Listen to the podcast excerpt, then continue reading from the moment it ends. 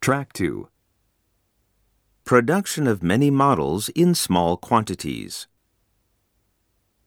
1. Many different models are being produced in small quantities on the same assembly line. 2. Mass production is not appropriate when customers demand small numbers of many products. 3.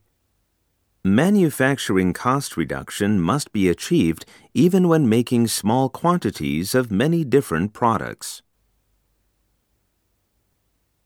4. Continuous manufacturing process improvements have made it possible to make small quantities of many products. 5. We respond to customer demands for product variety by making small quantities of many models. 6. To meet market demand, small quantities of many different products are made.